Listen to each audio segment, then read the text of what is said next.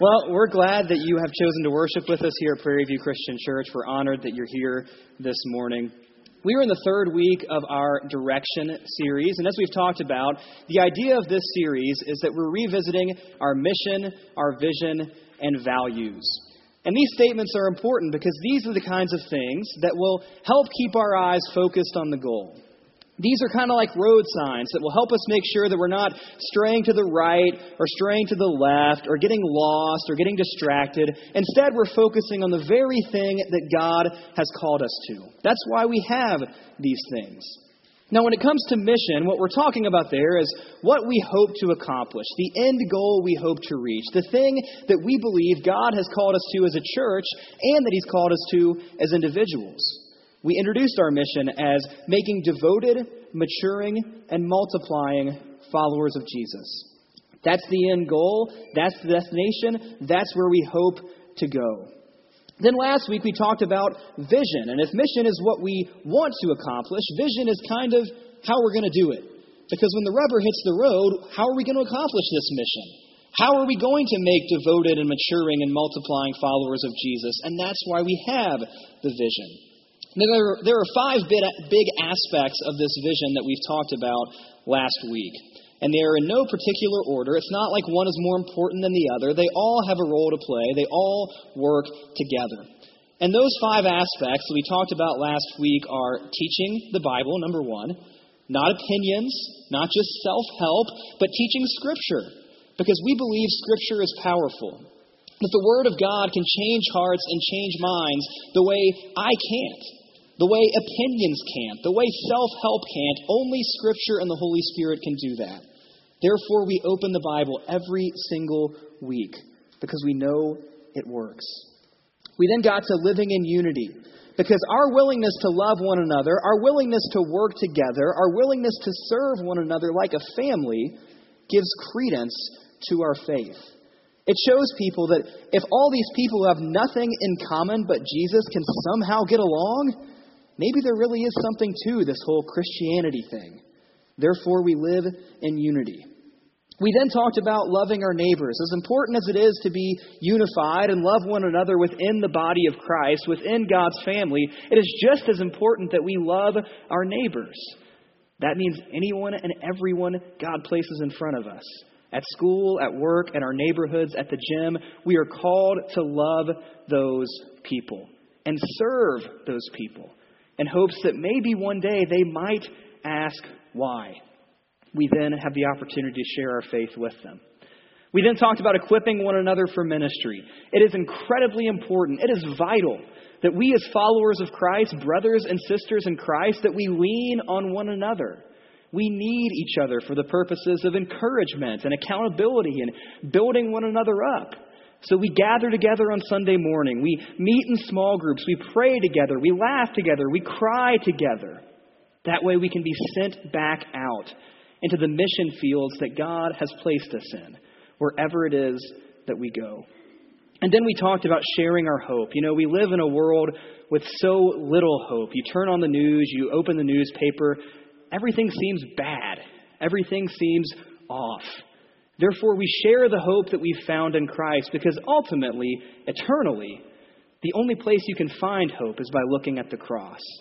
Every other source of hope, it might work for a little while, but eventually it'll fade. Only the hope that Christ offers lasts forever. Now, that brings us to where we are today, introducing values. And if mission is what we want to do, if vision is how we think we're going to do it, then values are kind of the things that just matter around here. That's really the best way to explain it. The things that are important, the things that we believe. These aren't doctrinal statements necessarily, but these are just things that we believe ought to characterize our church. And that brings us to our values. And once again, there's five of them. That's not on purpose.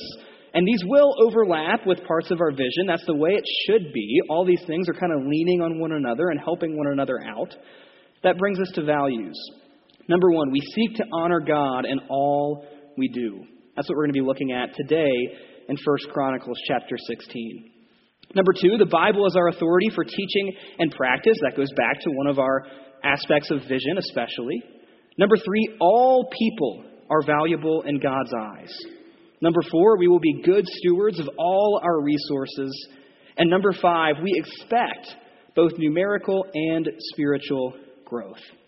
Now, last week, as we looked at these five aspects of vision, we crammed all five of them into one sermon and looked at five different important passages of Scripture when they all could have been their own sermon on their own.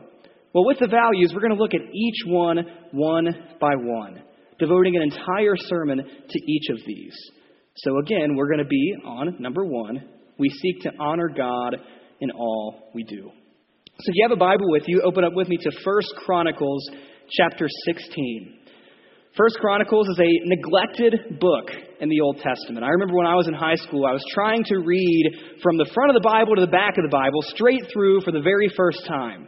And I was doing really well. I had a pretty good pace going, and then I hit First Chronicles. And I thought, this just repeats all the other stuff I've already read. Why do I need to read this? And I almost gave up, but I pushed through First Chronicles, but I probably didn't realize just how great this book really is. We're going to see a little bit of that today.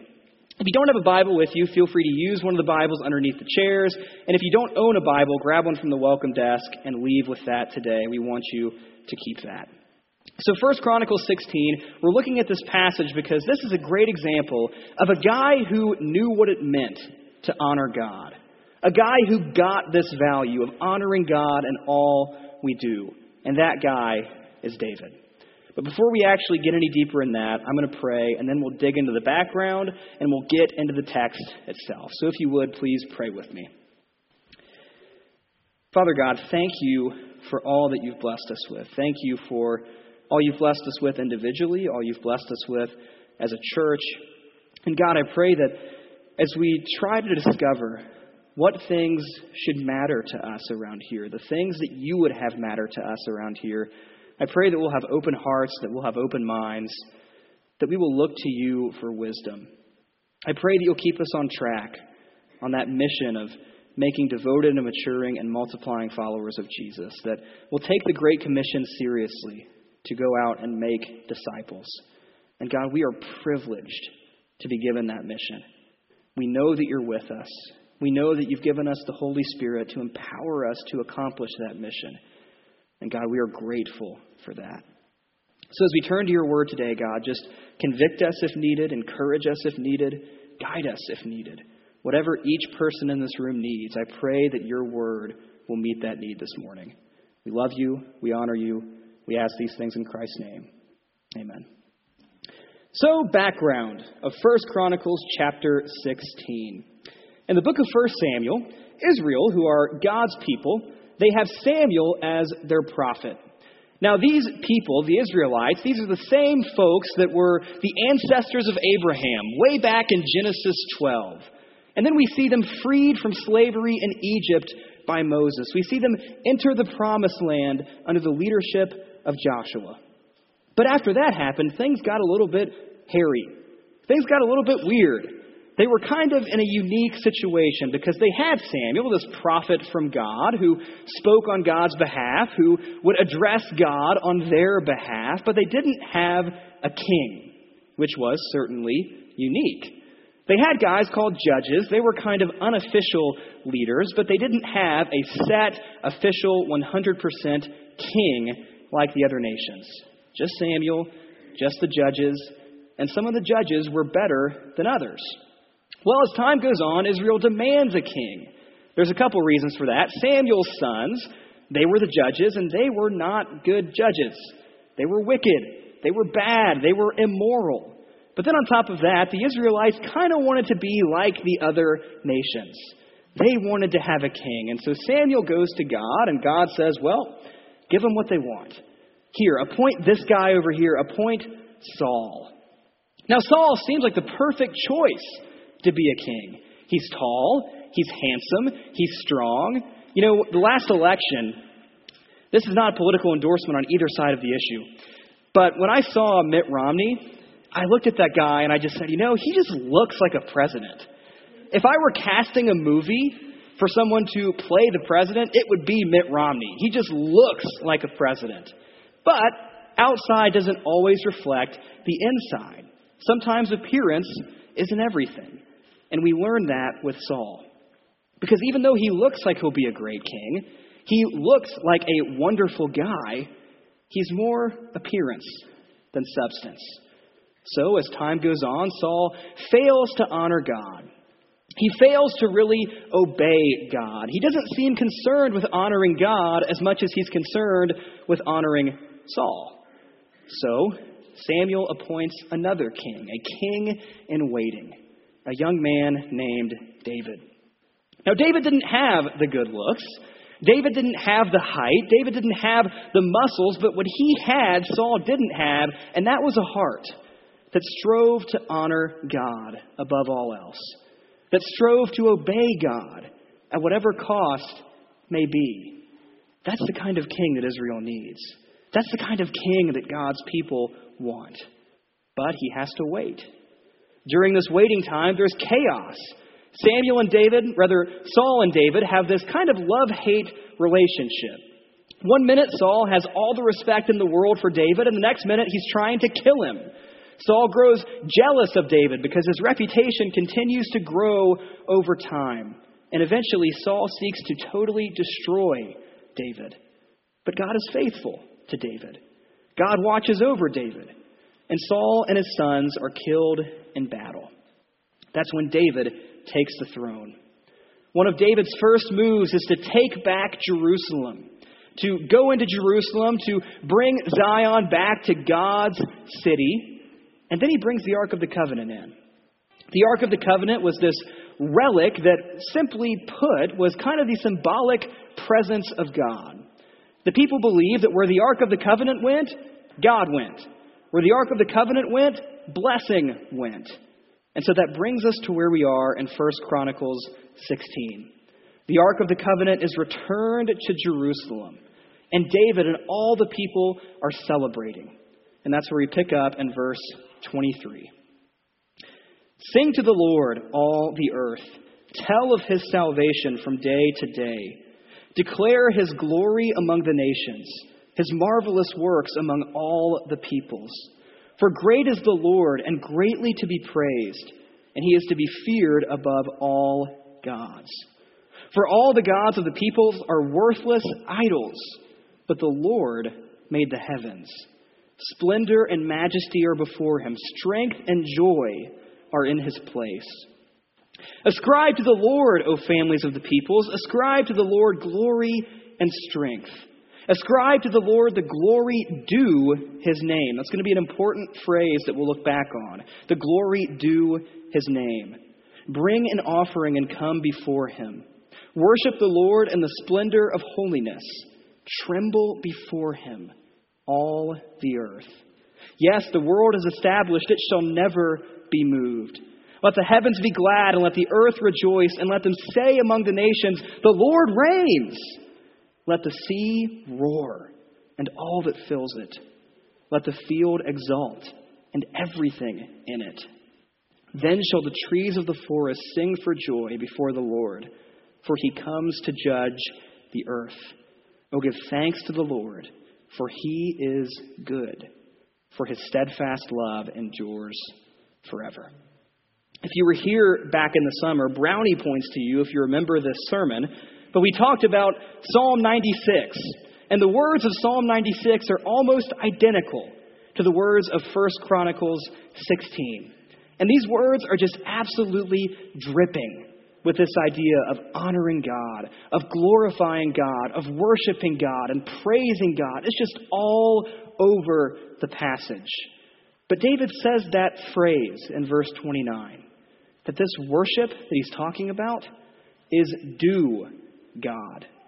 He says that God is creator. Look around you. God has created it all. He says the Lord made the heavens. He talks about the sea and the field and the trees. All these things are called to glorify God. In other words, David says if you want to glorify God, if you want reason to worship God, look out your window. Look around you. Because that says a little something about God. If nothing else, it says that he sure is powerful. He sure is an incredible artist. And he's calling you and me to worship him. Give him the honor that is due him. John Calvin once wrote The whole world is a theater for the display of the divine goodness, wisdom, justice, and power. In other words, creation displays all those things. You want to see those aspects of God? Look around you.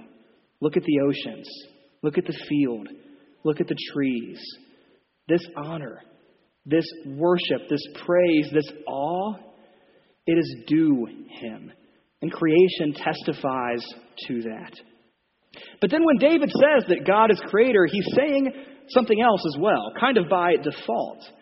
If God is creator, that means that he's also eternal.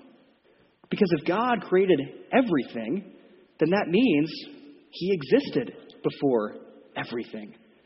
God is not like you and I. He didn't have to be created. There has never been a point where God hasn't been. He just always is. And that is worthy of worship. He is eternal. Everything around you, me, you, David, Saul, God existed before all of it. Finally, there's one more thing that David says about why our worship and honor are due God, and that's his righteousness. In those last few verses, David says that one day God is going to come and God is going to judge the earth. Now, when you and I hear that, we think, judge the earth? That sounds dark. That sounds scary. That sounds intimidating. That sounds like punishment. Why would I celebrate that? Why would I look forward to that? Well, David says something in the next verse. He says that God will come to judge the earth, and even though that sounds scary, give thanks to the Lord, for he is good. His steadfast love endures forever. The reason David can look forward to judgment, the reason creation looks forward to judgment, is the fact that God is good, that God is righteous, that God is just. He is more good and more righteous and more just than any of us could ever claim to be. And that's why, when it's all said and done, He's judge. We're not. But creation looks forward to this day when God's judgment will come, when God will put the world to rights, when sin will be no more. And that is to be celebrated, that is to be honored, that is to be praised. And this honor, this praise, this worship, we don't just do these things because it's courteous. We don't just do these things because it's nice. We don't just do these things because we want God to have a little bit better self esteem. We honor Him and worship Him and praise Him because it's due Him. It is His. That's what it comes down to. Another point, let's look back at that verse, verse 29. David says that honor is due God, but then he also says something else. David invites us to honor God. He says that we should come to worship God, that we should bring an offering before Him. He's inviting us into His presence. But as we read this passage about God being creator and God being judge and God being eternal, if you have any self awareness, you might say to yourself, you know, who am I to come into this God's presence? If He created everything, if He's all powerful, if He's all righteous, if He's holy, what would make me think that I'm welcome in His presence? I'm not worthy. I don't deserve that. I could never meet the requirements to come into God's presence. So, how do we do it? How do we bring an offering to God? How do we come into His presence and worship Him? The answer Jesus. That's how. Throughout the Old Testament, only certain people could come into God's presence. There had to be rituals, there had to be cleansings, there had to be sacrifices. But when Jesus is crucified on the cross, the curtain separating the presence of God from all the other people like us, that curtain is torn in two. Through Jesus' body, through Jesus' blood, sinful people like you, sinful people like me, we get to worship God. We have the privilege, we have the gift, the honor of standing in the presence of the God of the universe and worshiping and honoring and praising Him. And it's only through Jesus. The author of Hebrews probably says it better than I can. Look at Hebrews chapter 10, verses 19 through 22. Therefore, brothers, since we have confidence to enter the holy places by the blood of Jesus, by the new and living way that he opened for us through the curtain, that is, through his flesh. And since we have a great priest over the house of God, let us draw near with a true heart and full assurance of faith, with our hearts sprinkled clean from an evil conscience and our bodies washed with pure water. We get to come into God's presence. We get to worship Him. We have been given this privilege. He's inviting sinful, rebellious, impure people like you and me to worship Him. He's inviting the woman who had an abortion earlier in life, who maybe hasn't gotten over that guilt. David says, Come. Come into His presence and worship Him. Are you unworthy? Yeah. But that's okay because Jesus' blood will cover you. David is saying to the man who did jail time, you know, you probably still think that you're untouchable. But guess what? God is inviting people like you to worship him. God is inviting people like you to honor him. He's inviting the person who stumbled in here a little bit late because they might have been out drinking a little bit too much last night. He's saying, It's okay. Jesus can cover you. Repent of your sin, submit to Christ, come into his house, worship him, honor him. You have been given this privilege. Not because of anything you've done, not because you deserve it, not because you meet the right credentials, not because you've been cleansed by some ritual, but because Jesus has cleansed you. That blood shed and that body broken, they're sufficient. So come, honor God, worship Him, Bring an offering. Come into his presence. When we hear that, how can we turn that down? If we as a church hope to honor God, I pray that we will never forget that our honor is due him. But I also pray that we will never forget that it is only through Jesus that we've been given this privilege to come into his presence to honor him. Finally, this idea of honoring God in all we do, by default, what it means is that there are some things that we can't honor. David says that more than once, God is to be feared above all other gods, that He's the only God worthy of worship and worthy of praise. In fact, David says those gods aren't even real. They're made of wood, they're made of stone, things that God created. God existed way before they ever did, and they really aren't gods at all. Honoring God above all else would mean that we must refuse the statement that sounds nice, that sounds good, of all paths lead to the same top of the mountain. It simply isn't true. There is one God, and He is the only one worthy of worship and worthy of honor. Second, if we hope to honor God, that means that there are things in this world that we must refuse to honor. David says that all the earth should tremble before God. It is all submitted to Him. None of it is as great as He is. And you name it wealth, sex, power, influence, success. None of that stuff is worthy of worship. There's only one person worthy of worship, and that's God, the one who created everything. And then finally, the third thing that maybe is the most difficult one, the thing that we must learn to not honor if we're going to honor God above all else, is we must refuse to honor ourselves. That one hurts. That one hits home. That one's difficult because we're all guilty of it. But someone who got this idea was Paul. Look at 1 Timothy chapter 1 verses 12 through 17. As Paul is writing to this young church leader, mentoring him, investing in him, he writes in verse 12 I thank him who has given me strength, Christ Jesus our Lord, because he judged me faithful, appointing me to his service, though formerly I was a blasphemer, persecutor, and insolent opponent. But I received mercy because I had acted ignorantly in unbelief. And the grace of our Lord overflowed for me with the faith and love that are in Christ Jesus. The saying is trustworthy and deserving of full acceptance that Christ Jesus came into the world to save sinners, of whom I am the foremost. But I received mercy for this reason, that in me, as the foremost, Jesus Christ might display his perfect patience as an example to those who were to believe in him for eternal life.